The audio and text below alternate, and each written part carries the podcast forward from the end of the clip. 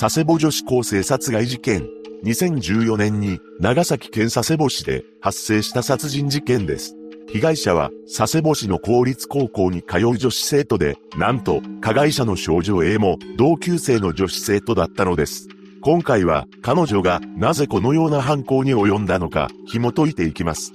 犯人の生い立ち、1998年、本事件を起こす少女 A は大変裕福な家庭に誕生します。父親は県内最大手の法律事務所を経営していて、佐世保では有名な弁護士であり、スピードスケートの選手としても名を知られていました。母親も有名大学を卒業し、地元放送局に勤めていたそうです。また、市の教育委員を務め、教育活動に熱心であり、A の兄は東京の有名大学に進学しています。実家は豪邸で新築された際には近所の住人がお披露目に招待されたほどでした。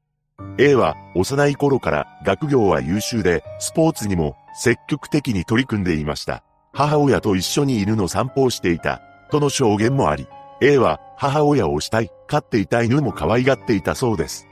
しかし、A が小学6年生の頃には、同級生の給食に水で薄めておいた塩素系液体漂白剤を混入するいたずらを繰り返すなど、問題を起こしていくようになります。この件については、母親が何度も謝罪をして回り、父親が弁護士を務めていたためか、大きな問題には発展しませんでした。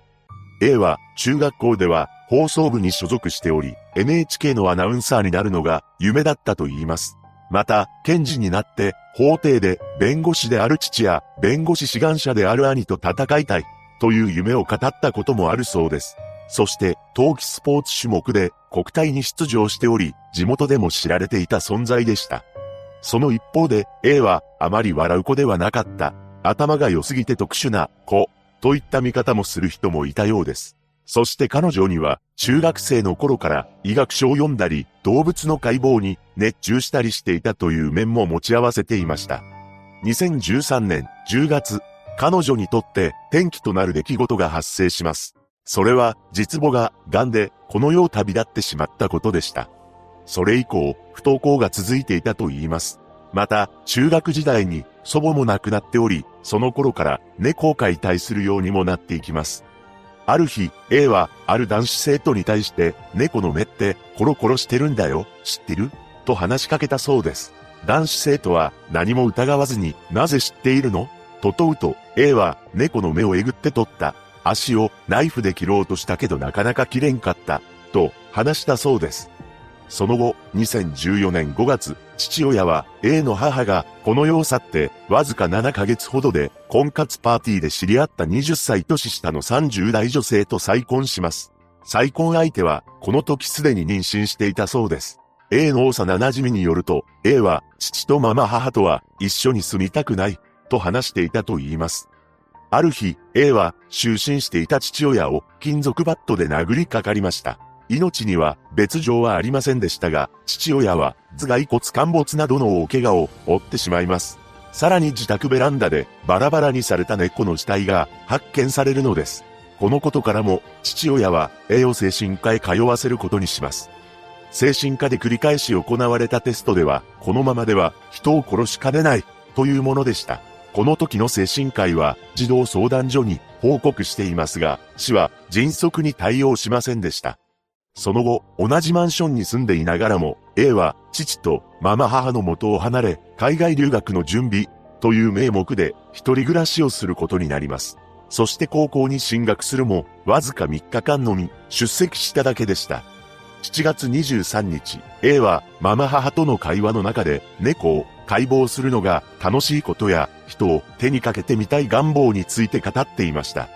そのため、事件前日の25日には、両親が病院と協議しますが、病院からは、入院は、施設の事情で、即日の入院ができない、と言われています。また、直ちに警察に通報せず、児童相談所に行くという方針で一致していましたが、その日に児童相談所に電話相談したものの、担当者から、今日はサマータイムで終わった。月曜日にしてくれ、と断られていたそうです。その矢先、事件が発生するのです。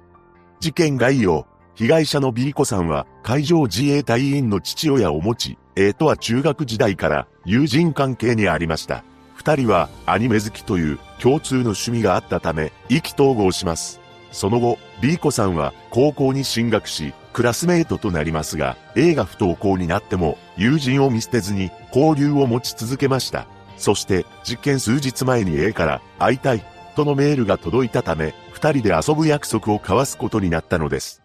2014年7月26日、15時頃に家を出た B 子さんは A と合流して繁華街で遊んだ後、A が一人暮らしをするマンションに向かいます。B 子さんは18時40分に19時頃に帰るとのメールを母親に送っています。その後、A により工具と犬のリードで襲われ未来を奪われてしまうのです。さらに A は B 子さんの首と左手首をノコギリで逮捕後、A が B 子さんを手にかけた理由について供述しましたが、その理由は信じられないものでした。体の中を見たかった。人を殺して解体してみたかった。すべて私が一人でやりました。誰でもよかった。たったこれだけの理由で、B 子さんは命を奪われてしまったのです。犯人の A は犯行直後に衣服を着替えて体を洗ったり、自分のスマートフォンをマンションの5階から投げ捨てたなど、証拠隠滅と疑われる行為が見られます。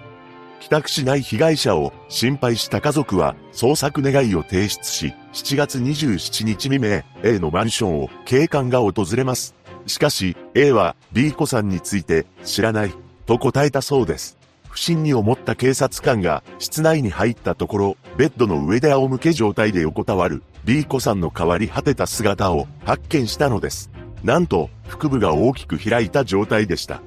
室内からは、ノコギリやハンマーが見つかっており、A は自分で買った、と供述しました。また、A は犯行を認めたものの、受け答えは淡々としていたそうで、反省の様子は見られませんでした。さらに、事件はこれだけでは終わりませんでした。なんと加害少女 A の父親が事件の2ヶ月半後となる2014年10月5日に自宅で自ら命を絶ったのです。父親は8月には生きる自信さえ喪失しかけているが力の及ぶ限り誠意ある対応をしていくと手記を公表していました。この背景には、当該事件が家庭環境の不備で起こったとして犯罪者扱いされ、マスメディアから大バッシングを受けたことも要因の一つかと思われます。当時、父親のこの件に関しては、ネット上でただの責任逃れ、との厳しい意見が多く見られました。